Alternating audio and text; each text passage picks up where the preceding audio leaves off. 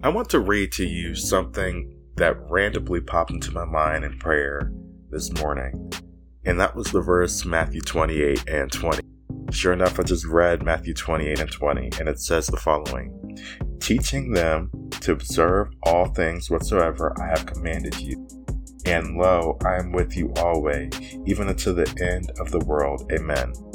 And that's the very end of the account of Matthew. Well, today we want to look into this last part of the Great Commission.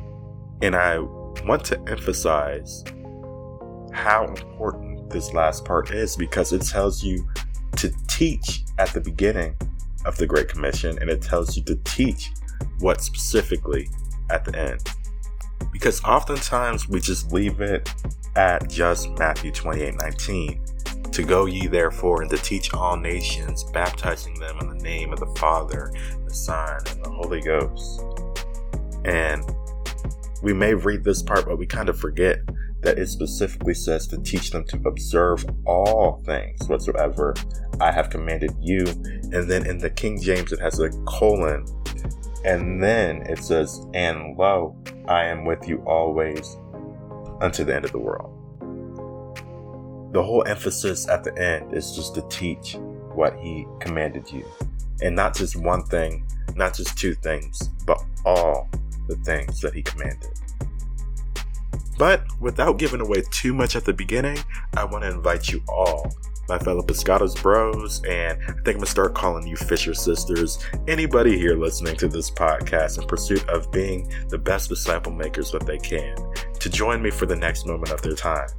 And as always, I am Amani Akins, and this is the Deeper Waters Podcast.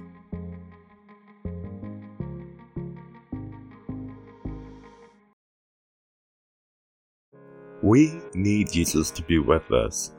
And I know it sounds like I'm just stating the obvious, but we as disciple makers need to have Jesus with us always. You see, when Jesus gave the Great Commission right before he told the disciples to go, he stated the following He said, All power is given unto me in heaven and in earth.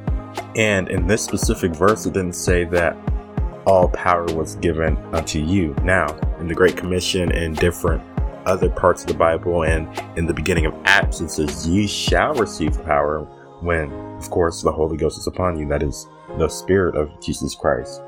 But it is vital that you read this in the context of this chapter and in this passage of the Great Commission because he starts off saying, All power is given unto me and then at the end, very end, he says, And lo, I am with you always, even until the end of the world. Amen. We need to make sure that Jesus is with us. And it starts with receiving the Holy Ghost, but it doesn't stop at receiving the Holy Ghost. I know the first podcast of the season I mentioned about the difference between just having the Holy Ghost and actually putting on the Spirit of Christ. Not that they're two separate things, because it's not, but it's actually submitting to the Spirit and following and obeying the Spirit and His teachings in all His ways. Now, how exactly do we discern what His Word is and what's just our thoughts and what's just anything in between? Well, of course, it's His commandments, and His commandments are in the Word. Of course, all power was given unto Jesus, who is literally eh, as John describes it, the Word. He is the light. He's the Word. And we have plenty of the Word. And it's not just His life, but even in the Old Testament, we have the Word to follow after what His commandments is, what God's commandment ultimately was. That was His Word wrapped in flesh. So, I want to go into a new direction with this podcast. Not a different direction, but a new direction, a deeper direction. I want to dive deeper into what it means to be a disciple, not just to create disciples, but really effectively embodying what it means to even be a disciple in the first place. So, of course, we're going to continue talking about all aspects of discipleship, but I'm really feeling an unction to go deeper into what it means and what Jesus meant and what we need to do and be as disciple disciplined ones following after Christ. So One of the first scripture texts I want to start off with is in Psalm 19. So I'm going to read the whole chapter and you'll see why in a moment. So, starting with verse 1, it says, The heavens declare the glory of God, and the firmament showeth his handiwork. Day unto day uttereth speech, and night unto night showeth knowledge. There is no speech nor language where their voice is not heard. Their line is gone out throughout all the earth, and their words to the end of the world. In them hath he set a tabernacle for the sun, which is as a bridegroom coming out of his chamber, and rejoiceth as a strong man to run a race. His going forth is from the end of the heaven, and his circuit unto the ends of them. And there is nothing hid from the heat thereof. The law of the Lord is perfect, converting the soul. The testimony of the Lord is sure, making wise the simple. The statutes of the Lord are right, rejoicing the heart. The commandment of the Lord is pure, enlightening the eyes. The fear of the Lord is clean, enduring forever. The judgments of the Lord are true and right, righteous altogether. More to be desired are they than gold, yea, than much fine gold, sweeter than honey and the honeycomb. Moreover, them by them is thy servant warned, and in keeping of them is their great reward. Who can understand his errors? Cleanse thou me from secret faults. Keep back thy servant also from presumptuous sins. Let them not have dominion over me. Then shall I be upright, and I shall be innocent from the great transgression. That the word of my mouth, words of my mouth, and the meditation of my heart be acceptable in thy sight, O Lord, my strength and my redeemer.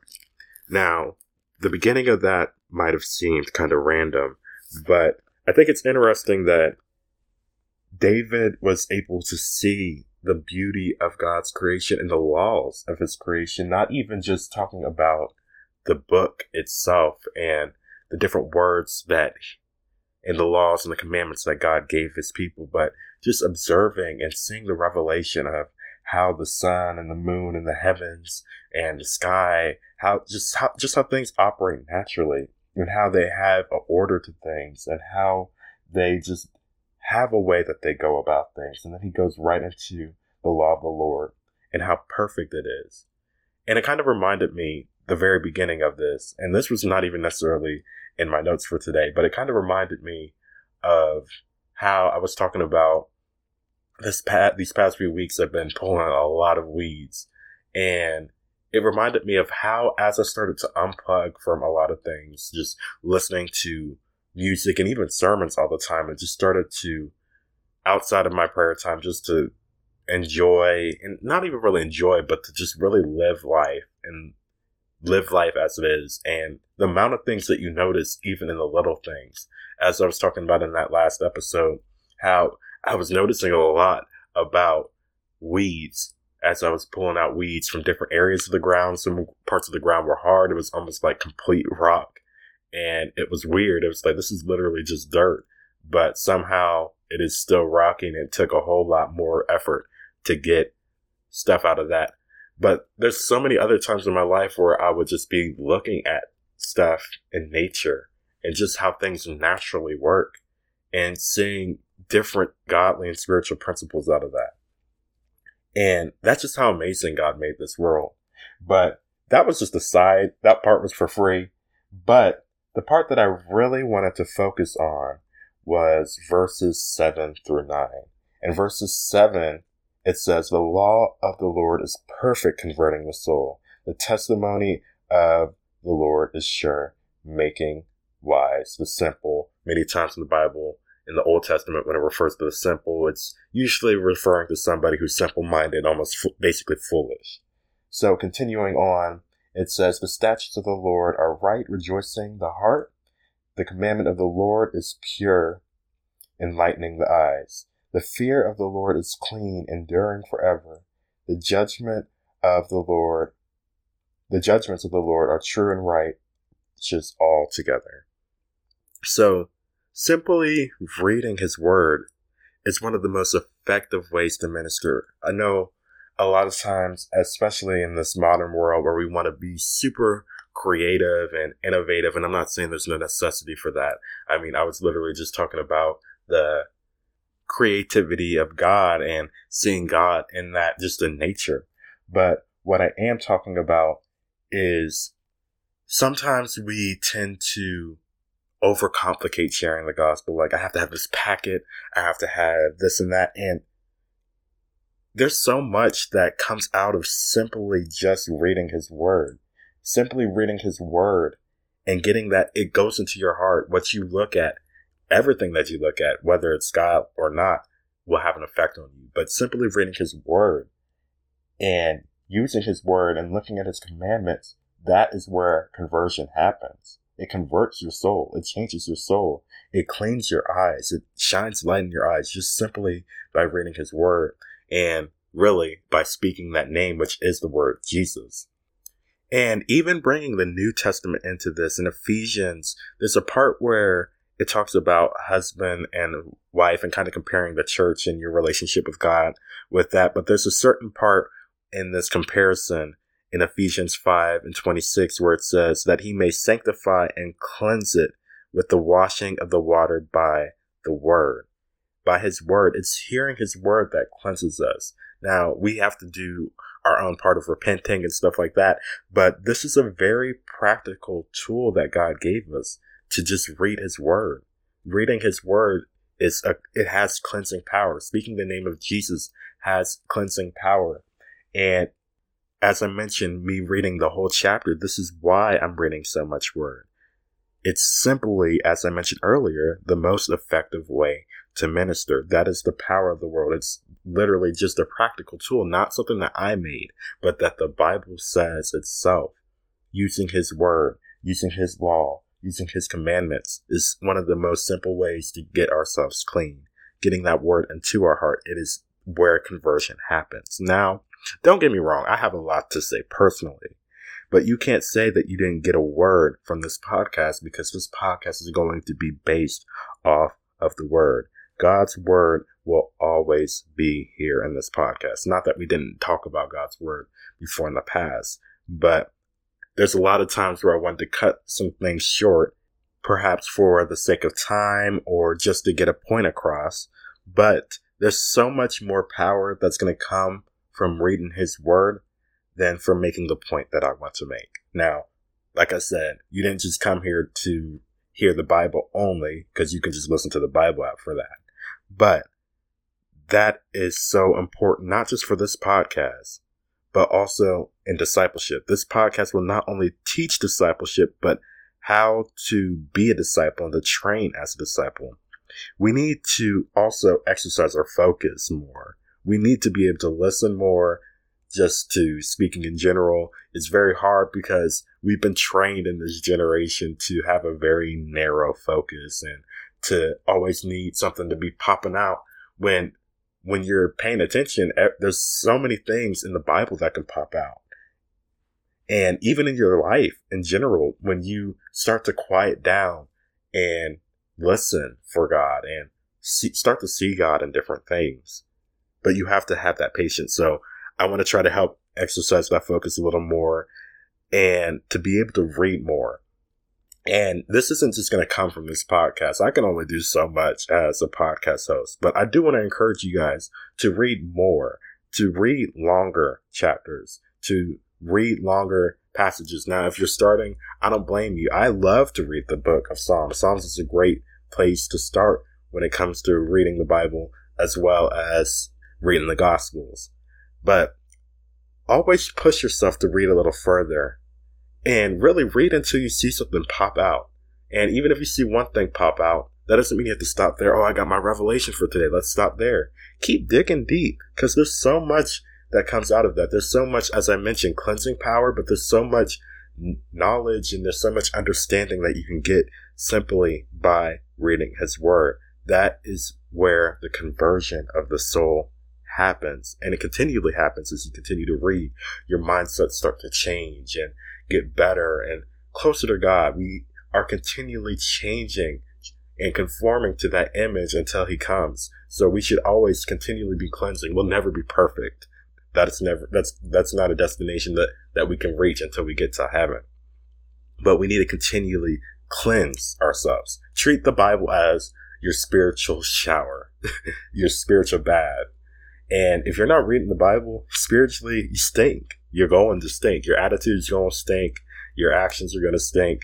But when you are using this word, it's going to help you to cleanse different things out from you. And also, as you disciple and you continue to use the word and not just use your own words, but use his words when you're speaking.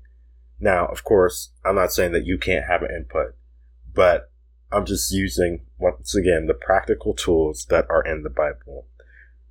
Faith comes by hearing and hearing of the word of God, and somebody has to speak that. And in this podcast, that's simply something that I'm here to provide as well. Jesus and the disciples quoted a lot of scripture and word in their preaching. Sometimes that was just about all they had to say. The majority of their, many of their sermons was what was happening in the Bible. Now they quoted different parts, but that was the majority of the sermons. You can look at, for example, when Stephen, when he's about to get stoned, his sermon, a lot of that was just the Bible. Literally, most of it was just the Bible and the dialogue from the Bible. There wasn't really even anything that was added to it. I'm not saying, once again, I'm not saying that you, it's never necessary to do what the Spirit leads you to do, but don't overcomplicate it. Don't overthink about it. Jesus and his disciples quoted a lot of word in their preaching. So it will never hurt you. It won't hurt me to do the same thing when we are reaching out and even when we're working on being better disciples in our own life and if you don't know a lot of word, you still have plenty of time to learn it. I know one thing for me, as I started to be more bold now at the current moment, I'm at home and I still have different opportunities to disciple. But when I'm more on a campus setting or I'm not at home so much and I'm at school, it's easier to be bold when you have that word in you. And when you have that word in you, and even if you don't have it in you and you have it with you and you know where to go, you may not have everything memorized. I did Bible quizzing before, and I have quite a few things memorized and even areas of scripture memorized, but I don't have a lot of it, the whole thing memorized, but I do know where to go. And as you get yourself familiar with this and you get this word into your heart and into your soul and you meditate on it, it'll be pleasing to God. If you meditate on His Word, it'll be pleasing to God and He'll give you the strength as you continue to meditate on His Word and to get that into your heart.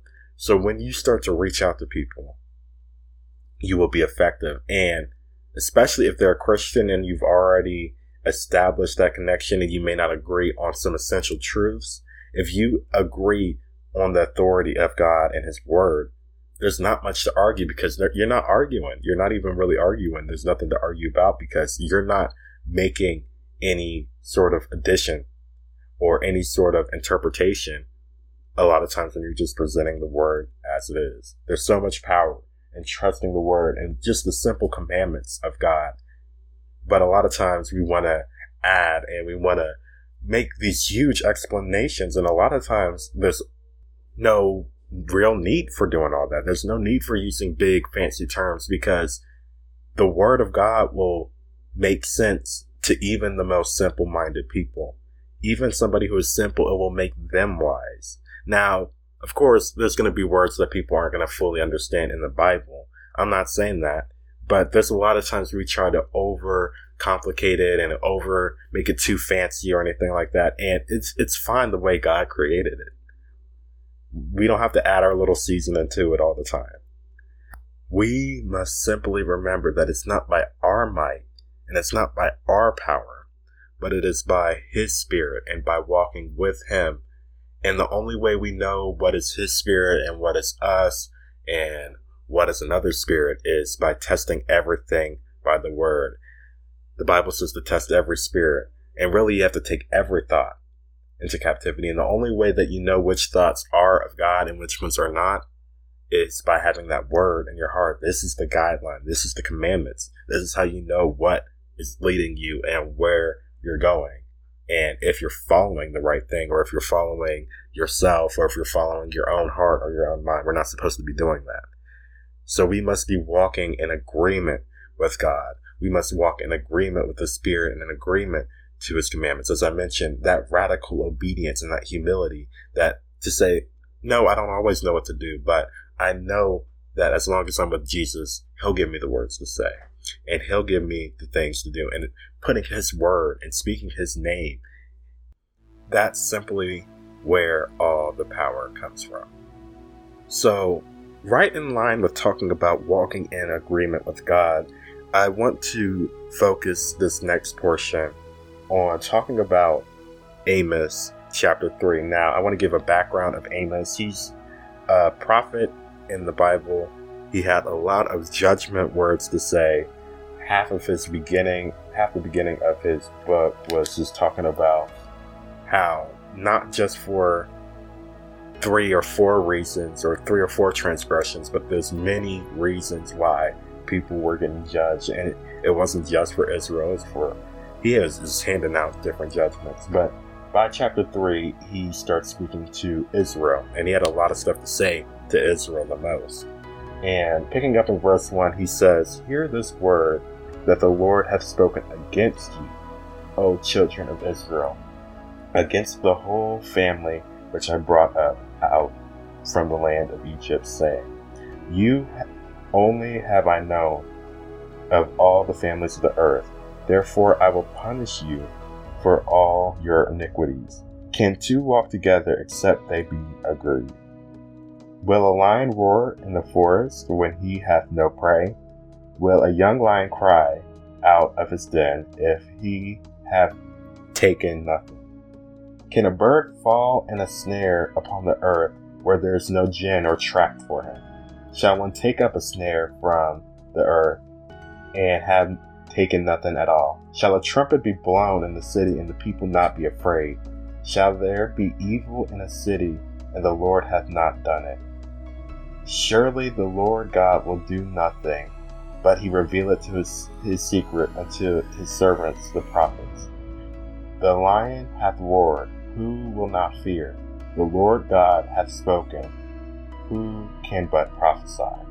Now, there's a couple things I want to clarify. For example, in verse 6, when it said an evil, this was referring to a calamity. So if there's any trouble, if there's any, not actual evil, but if there's any event that happened, a calamity, a judgment that happened, it came from the Lord. As I mentioned before, this is in the Old Testament, this is not in the New Testament and this was speaking to the children of Israel. But I thought it was very interesting that it said you were chosen, a chosen people, and I did so much for you. I brought you out of the land of Egypt, and I chose you to be an example to the world, but you didn't want to be in agreement with me. You didn't want to follow after my laws. In fact, at this time they were doing exactly the opposite. They were nonchalantly serving him. They were they would give him sacrifices. They would you they would do the religious game, but they weren't serving him in his hearts. They weren't really devoted to him alone. And that just kind of reminded me back to what I was talking about at the beginning with this great commission to teach people to obey all my commandments. We cannot be halfway stepping with God. We have to walk in complete and total agreement. There's no real iffy areas when it comes to what he said. He said what he said. He said what he says in his word. He said what he said about sin. He said what he said about being disciplined. He said what he said about having a prayer life. He said what he said about living a Christian life. So it's important that we fully walk in complete and total agreement and submission and obedience to him because that's the only way that we can walk with Him. Otherwise, we may be filled with the Holy Spirit, we may be baptized, and we may have repented once, but we are not living a lifestyle of repentance because repentance means to not just be sorry for something, but to continually turn and humble yourself and to say, I'm not good enough. It's not just about saying sorry. Now, it is about saying sorry if you did sin, mm. but a lifestyle of repentance is also a lifestyle of humility, a lifestyle of continually living within God. So you don't just stop with, okay, I did these three steps and I'm done and I'll tell a couple people about the gospel and kind of just live my life. No, the good news is that he made a way and he gave us outlines. Now we do have liberty as Christians. I'm not saying that you don't have any freedom. In fact, it's through the commandments that he gave us and through the instruction that gives us new life and gives us things and it gives us boundaries to stay away from. It's through his word that we got new life. It's through his word that our souls were converted and he gave us these laws and commandments mainly these commandments because the law is law is very easy to confuse the law of the Old Testament with just the commandments that God wanted you to do even from the beginning and what Jesus told us to do to love our neighbor to live a loving life to do everything with love but that love also is obedience you can't have love without obedience and you can't have obedience without love. You can't just be obedient and tell people about God but not be loving. You have to obey all of it. You can't just pick one or the other. You can't. I love, I listened to one of the Because of the Time speakers. I don't remember which one it was. I want to say it was T.F. Tenney, but he said, Love without holiness is not God's love, and holiness without love is not God's holiness. And those are just two aspects, especially that apply with the believers who are trying to live a modest life and trying to live a holy life. But it doesn't stop there. You can't be patient but have no self control. You can't have one thing. You can't have prophecy and not have order. You can't have one thing without the other. You have to obey God in everything. And His word is the guideline for that. That is how we continue walking and we continue walking evenly and we continue walking consistently. That will, is what will give us the strength and that will make sure that God is with us. I love, as I mentioned before, in the Great Commission that says, teach them all my commandments and lo, I will be with you. We need to have him with us at all times and not just having the Holy Spirit, but actually obeying the Holy Spirit and learning his voice and learning his leading, leading and guiding and having his word truly in our heart. That is how we live. To live is Christ and to die is gain. But while we're living, we have to live in complete agreement, walking in complete agreement with God. Now, there's a chapter in the Bible that I read about a year and a half ago. Now, I want to say it's a year and a half ago that really changed how I approach my prayer life and how I approach the different things of God. And that is Ephesians 1. And I know it sounds crazy, but I've read the Bible through multiple times, but there's this one time when I really paid attention to the whole chapter and what it was really saying and what it was really guiding. I realized that there's so much more.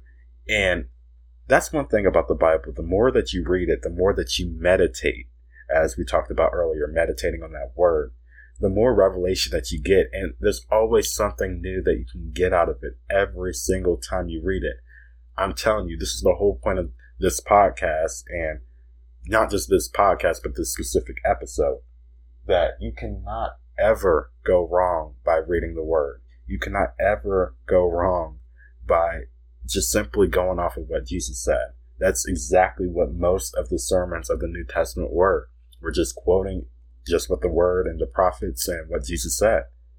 So, starting with verse 1, we have the salutation from Paul, and then he goes right into the scriptures. So it says, Paul, an apostle of Jesus Christ, by the will of God. I have to stop right there already. It's by the will of God that he was apostle. It's by the will of God that he's doing what he's doing. It's not because he decided that, oh, today I want to be a teacher, or today I want to be a preacher, or today I want to do this or that. It has to be in the will of God. You cannot self appoint yourself into any position. Now, what am I saying here? I'm not saying that there are no apostles today. I believe in the full fivefold ministry. But you'll know people by their fruits. And you have to be in that will of God. You have to be in agreement, as I mentioned this whole time. You have to know what the will is for your life. You won't always know everything about what God's plan is, but you do need to work to understand what the will of God is. And also, you definitely need to understand what his commandments are and what his instruction is. Because if you don't have instruction, you will not be fulfilling the purpose of your life. You'll be living living a vain life that I talked about this last podcast. So I'm gonna try to finish reading the whole chapter without making any interruptions, but I definitely cannot guarantee that because that already spoke to me. So, picking back up at verse 1, it says, Paul, an apostle of Jesus Christ, by the will of God, to the saints which are at Ephesus, and to the faithful in Christ Jesus, grace be to you and peace from God our Father and from the Lord Jesus Christ. Blessed be the God and Father of our Lord Jesus Christ, who hath blessed us with all spiritual blessings in heavenly places, in who? Christ, in Christ.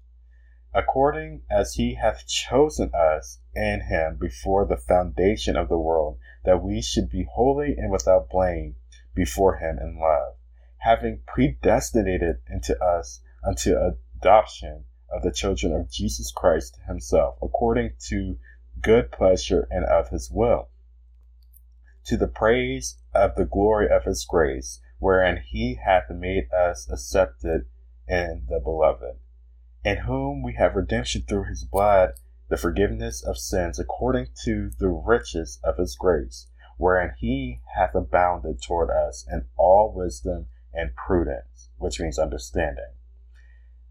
Having made known unto us the mystery of his will according to his good pleasure, which he hath purposed in himself purpose in himself. As I mentioned, it's in Jesus is all the power, not us. But if we have Jesus, then we do have all the power. So he's purposed it in himself, picking up at verse 10. That in the dispensation of the fullness of times he might gather together in one all things in Christ, both which are in heaven and which are on earth, even in him, in whom also we have obtained an inheritance, being predestinated according to the purpose of him who worketh all things after the counsel of his own will, that we should be to the praise of his glory, who first trusted in Christ, in whom ye also trusted after ye heard the word of truth, the gospel of your salvation, in whom also after ye believed, ye were sealed with that Holy Spirit of promise, which is the earnest of our inheritance until the redemption of the purchased possession unto the praise of his glory. Wherefore I also heard of your faith in the Lord Jesus Christ and love unto all the saints. Cease not to give thanks for you, making mention of you in my prayers, that the God of our Lord Jesus Christ, the Father of glory may give unto you the spirit of wisdom and revelation in the knowledge of him, the eyes of your understanding being enlightened, that ye may know what is the hope of his calling, and what the riches of his glory of his inheritance in the saints is, and what is the exceeding greatness of his power to usward who believe according to the working of his mighty power which he wrought in Christ when he raised him from the dead, being set and set him at his own right hand in the heavenly places, far above all principality and power and might and dominion and every name that is named, not only in this world, but also in the world to come. And he hath put all things under his feet and gave him to be head over all things to the church, which is his body, fullness of him that fitteth all and all. There's so much power packed into this one chapter of Ephesians.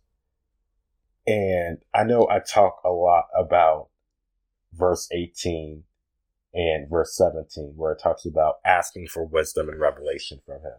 That comes through Jesus Christ. But I also love that it says he's not all, only the head of the church now, but he's going to still be the head of the church later. There's no other name. And that's one thing I do want to talk about for a second because I know with different debates about oneness and Trinitarianism and how you understand how God manifests himself or how you understand if he even manifests himself at all. That, that's not even really what it's all about. There's one name There's only one way. There's only one thing that we can trust in. There's only one way that we can go, and that is through Jesus Christ. And that's not even only for now for the church, but it's also for the world to come. Jesus is the only name that we can call on because who does all power come from?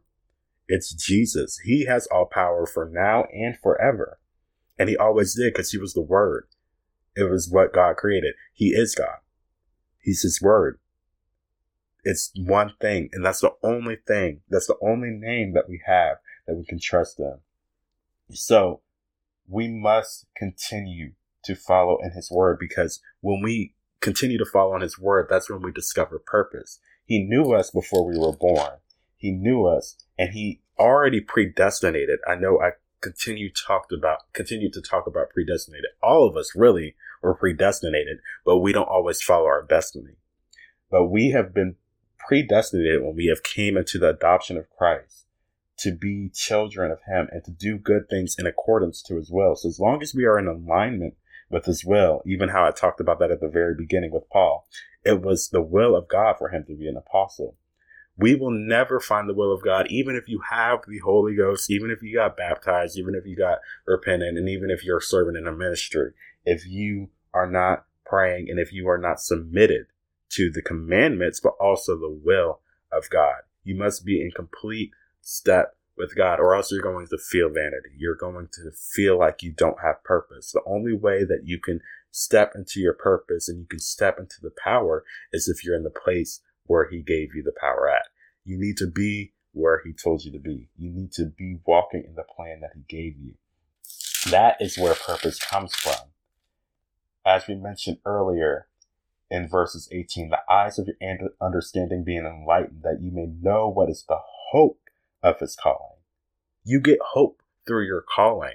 It's not just being saved, but you also receive hope when you are in your calling, when you're in what he calls you to be. Because you can be in the church per se, but you may not be in your calling. You need to make sure that you're not just in the church and you're not serving for the church, but you're also being the church and being who he called you to be. And it's only then that you will truly enjoy the fullness of the inheritance. You're not going to feel like you don't have any purpose because you're following where he leads you. You're being fully obedient when he tells you to pray for that person. He, you're being fully obedient when he tells you to do a Bible study. You're being fully obedient when he tells you to not do something. Not just in his word, but also when he gives you that impression to do something or not to do something which is in alignment with His word. The only way you know of that impression is from him is through his word and getting to know him in prayer. As I mentioned, through his word, you know what the guidelines are.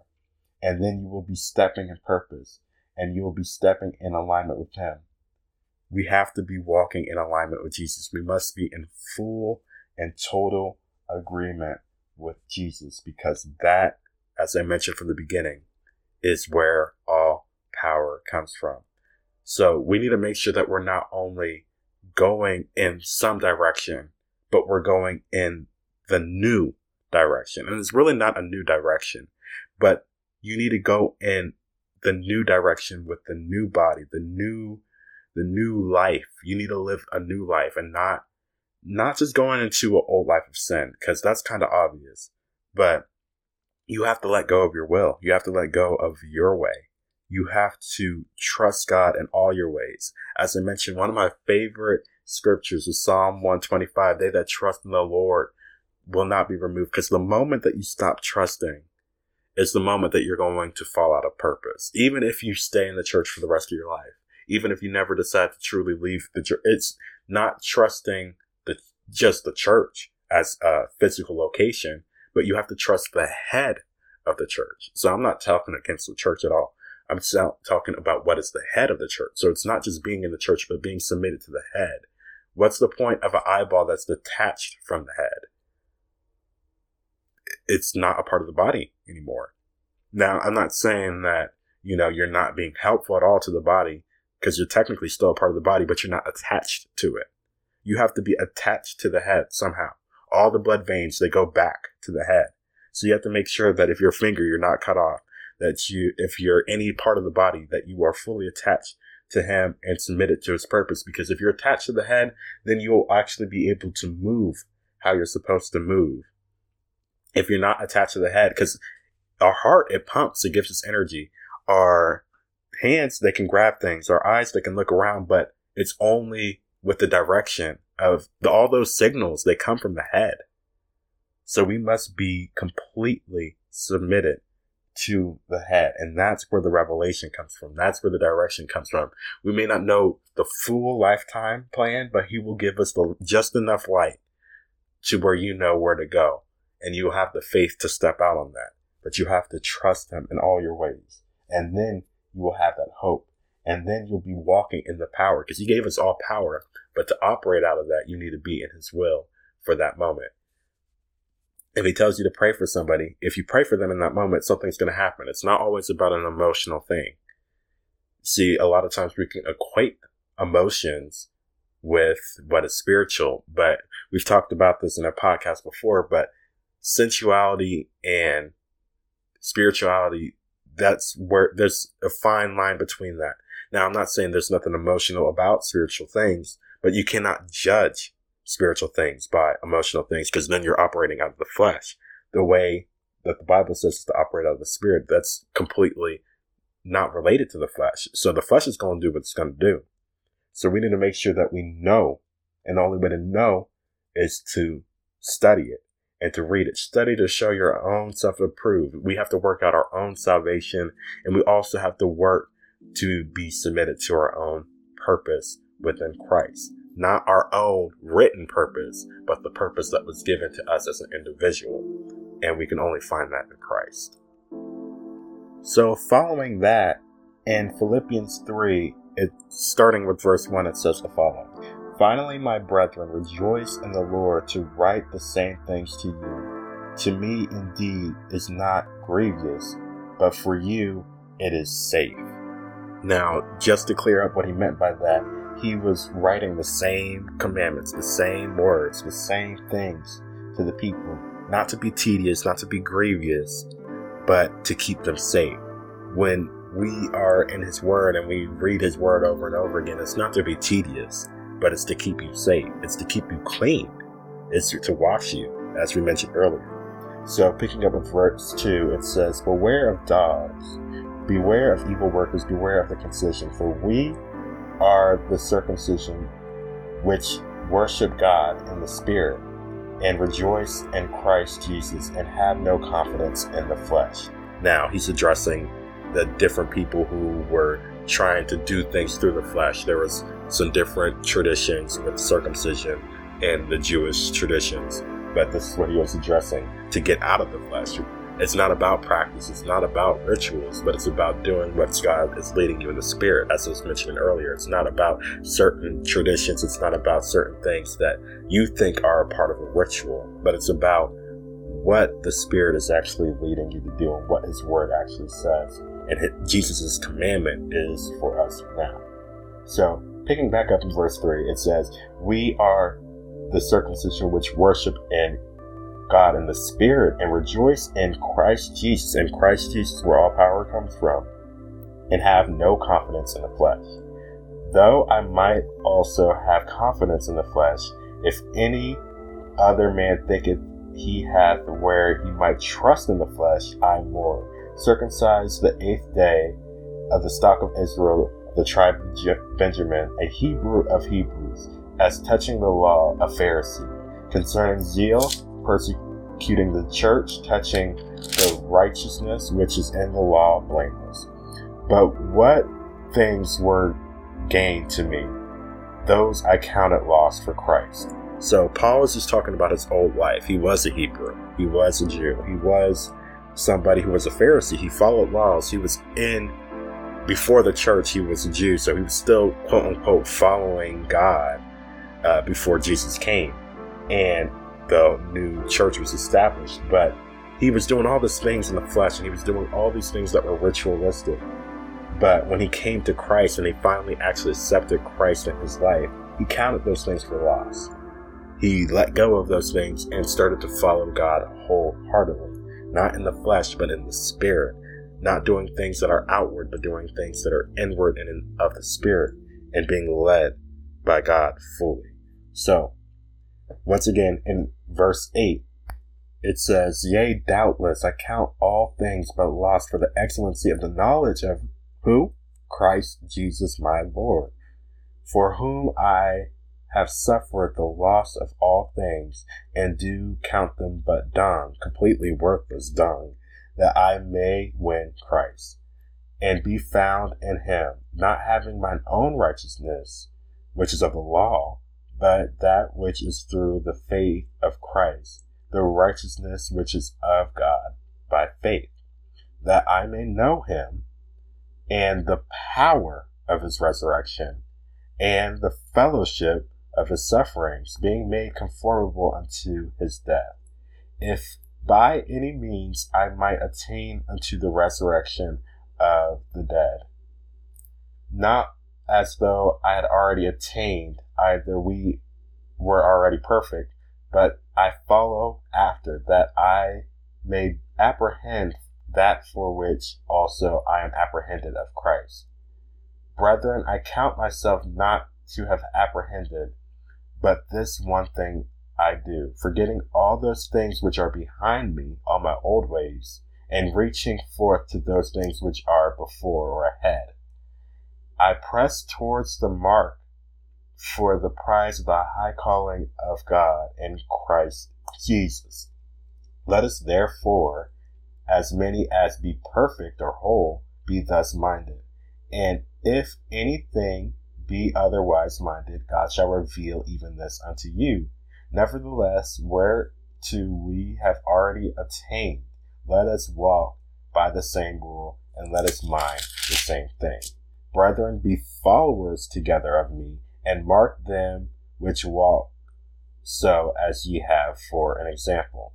For many walk, of whom I have told you often, and now tell you, even weeping, that they are enemies of the cross, whoso, whose end is destruction, whose God is their belly, and whose glory is their shame, who mind earthly things. For our conversation is in heaven, from whence we look for the Savior, the Lord Jesus Christ, who shall change our vile body that it may be fashioned like unto his glorious body, according to the working whereby he is able even to subdue all things unto himself.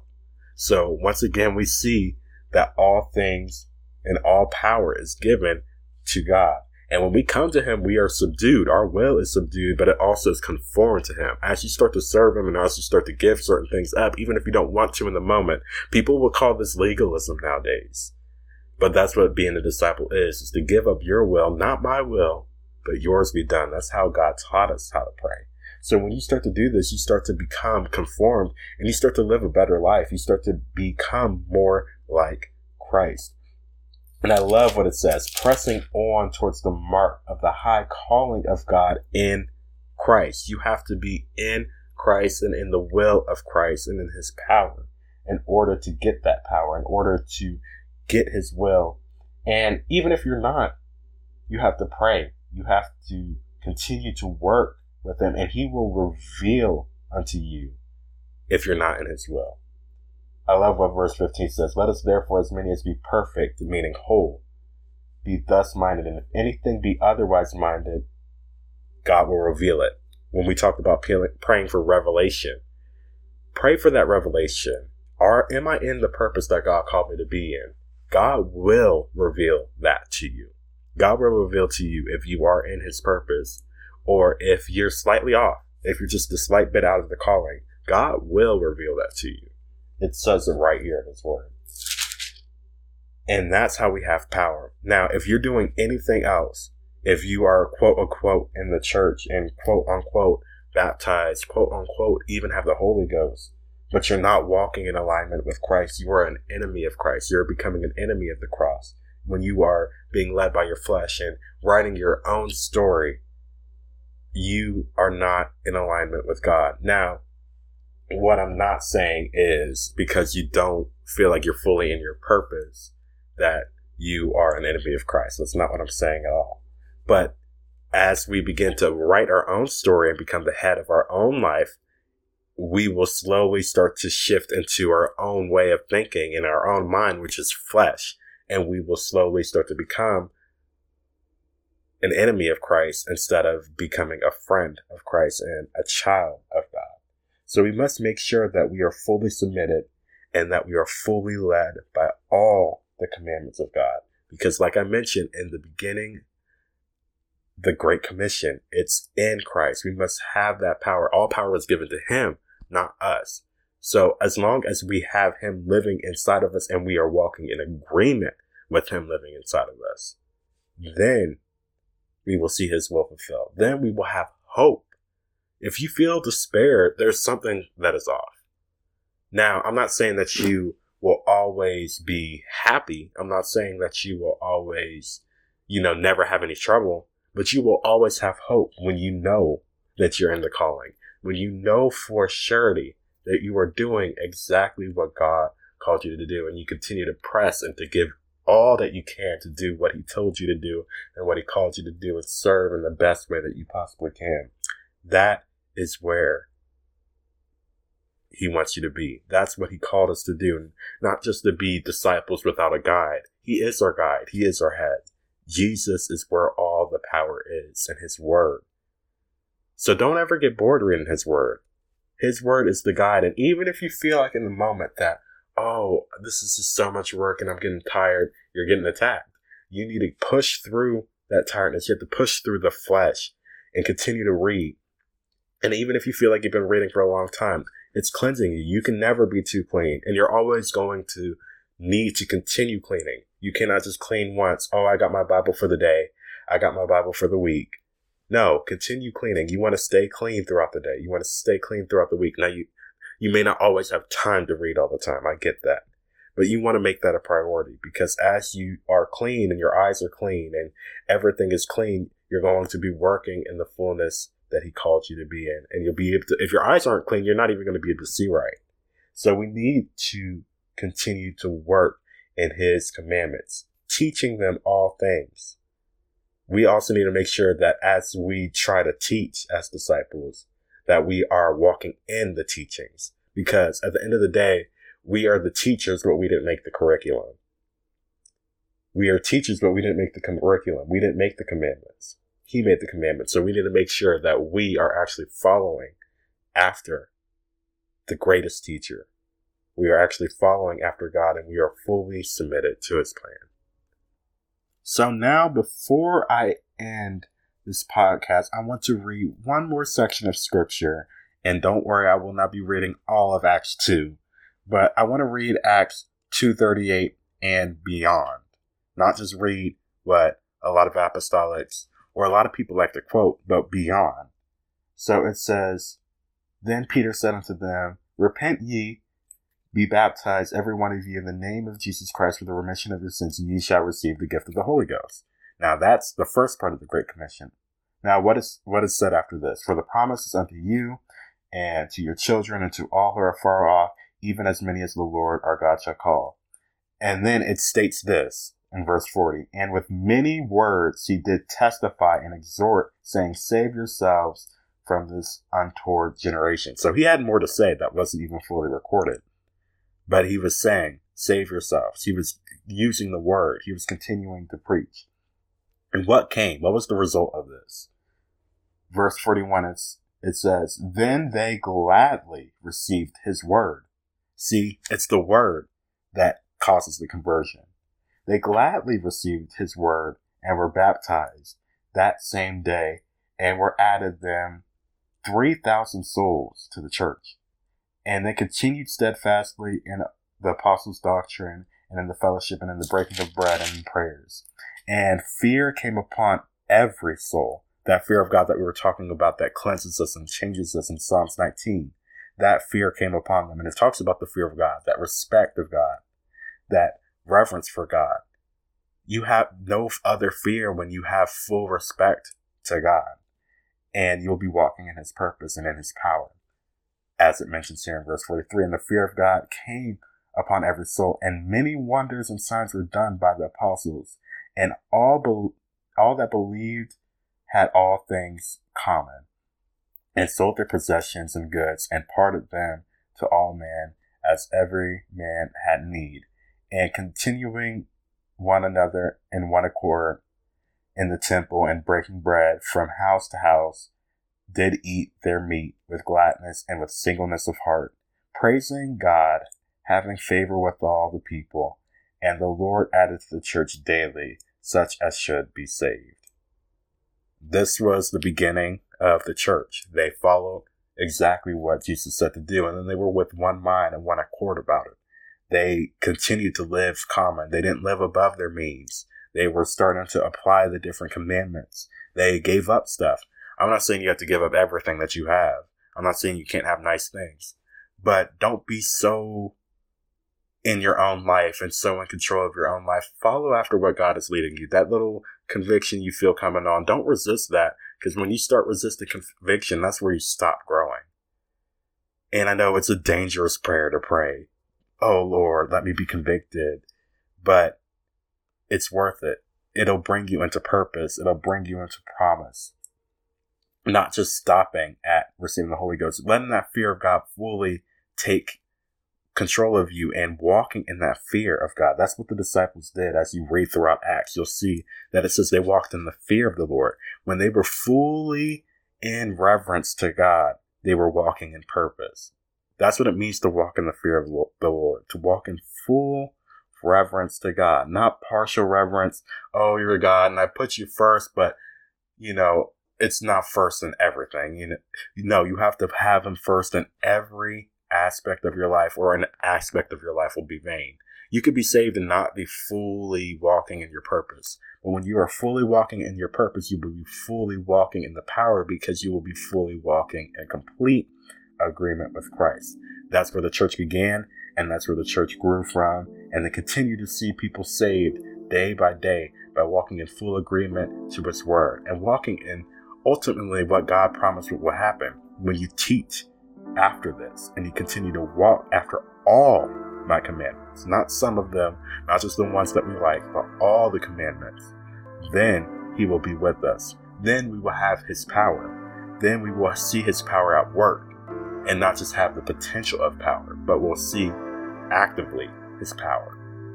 So, as I close out this podcast, I want to pray that we will be walking in accordance to his power, that we will be walking in this new direction.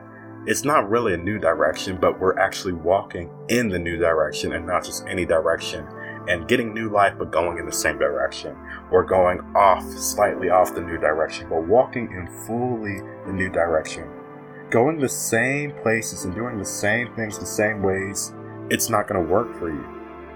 You have to go after what God is telling you to do. If He's telling you to do a new method and to do something new in discipleship, listen to Him. If He's giving you a new way to do something that's in alignment with His Word, or if He's telling you to give up something, be fully obedient. Let the fear of God come upon you and I promise you, you will walk in purpose because that's what the word said, not me. So I'll pray right now that we are in accordance to his word. So right now, oh God, we thank you for this day and we thank you for everything that you provided for us. And I thank you for every single person that is listening to this podcast. But more importantly, I thank you for the word that you gave us. I pray that you would give us revelation so that we walk in accordance to your purpose and we walk in accordance to your spirit and we walk in accordance to your word. I pray, Lord, that your word will begin to take root into every person's life that listens to this podcast and that you would birth a desire to continually be cleansed by your word, to continually walk in the fear of your word, and to continually grow in the knowledge of the fear of God and the knowledge of what is holy and to gain deeper understanding of the purpose that you have predestined in each and every person's life. Person's life. I pray, Lord, that every person listening to this podcast will walk fully in destiny that is in Christ Jesus alone. In Jesus' name, I pray. Amen. Well, that's all that I have for today. But continue to read the Word. There's so much value in the Word. That is where all the value is. That is where all the power is. It's in Jesus' name and it's in the Word of God. So I encourage you to keep reading, to keep praying, and to pray for revelation and to walk with purpose. So, as always, keep fishing, keep going deep into the Word, keep diving deep, and have a blessed rest of your day.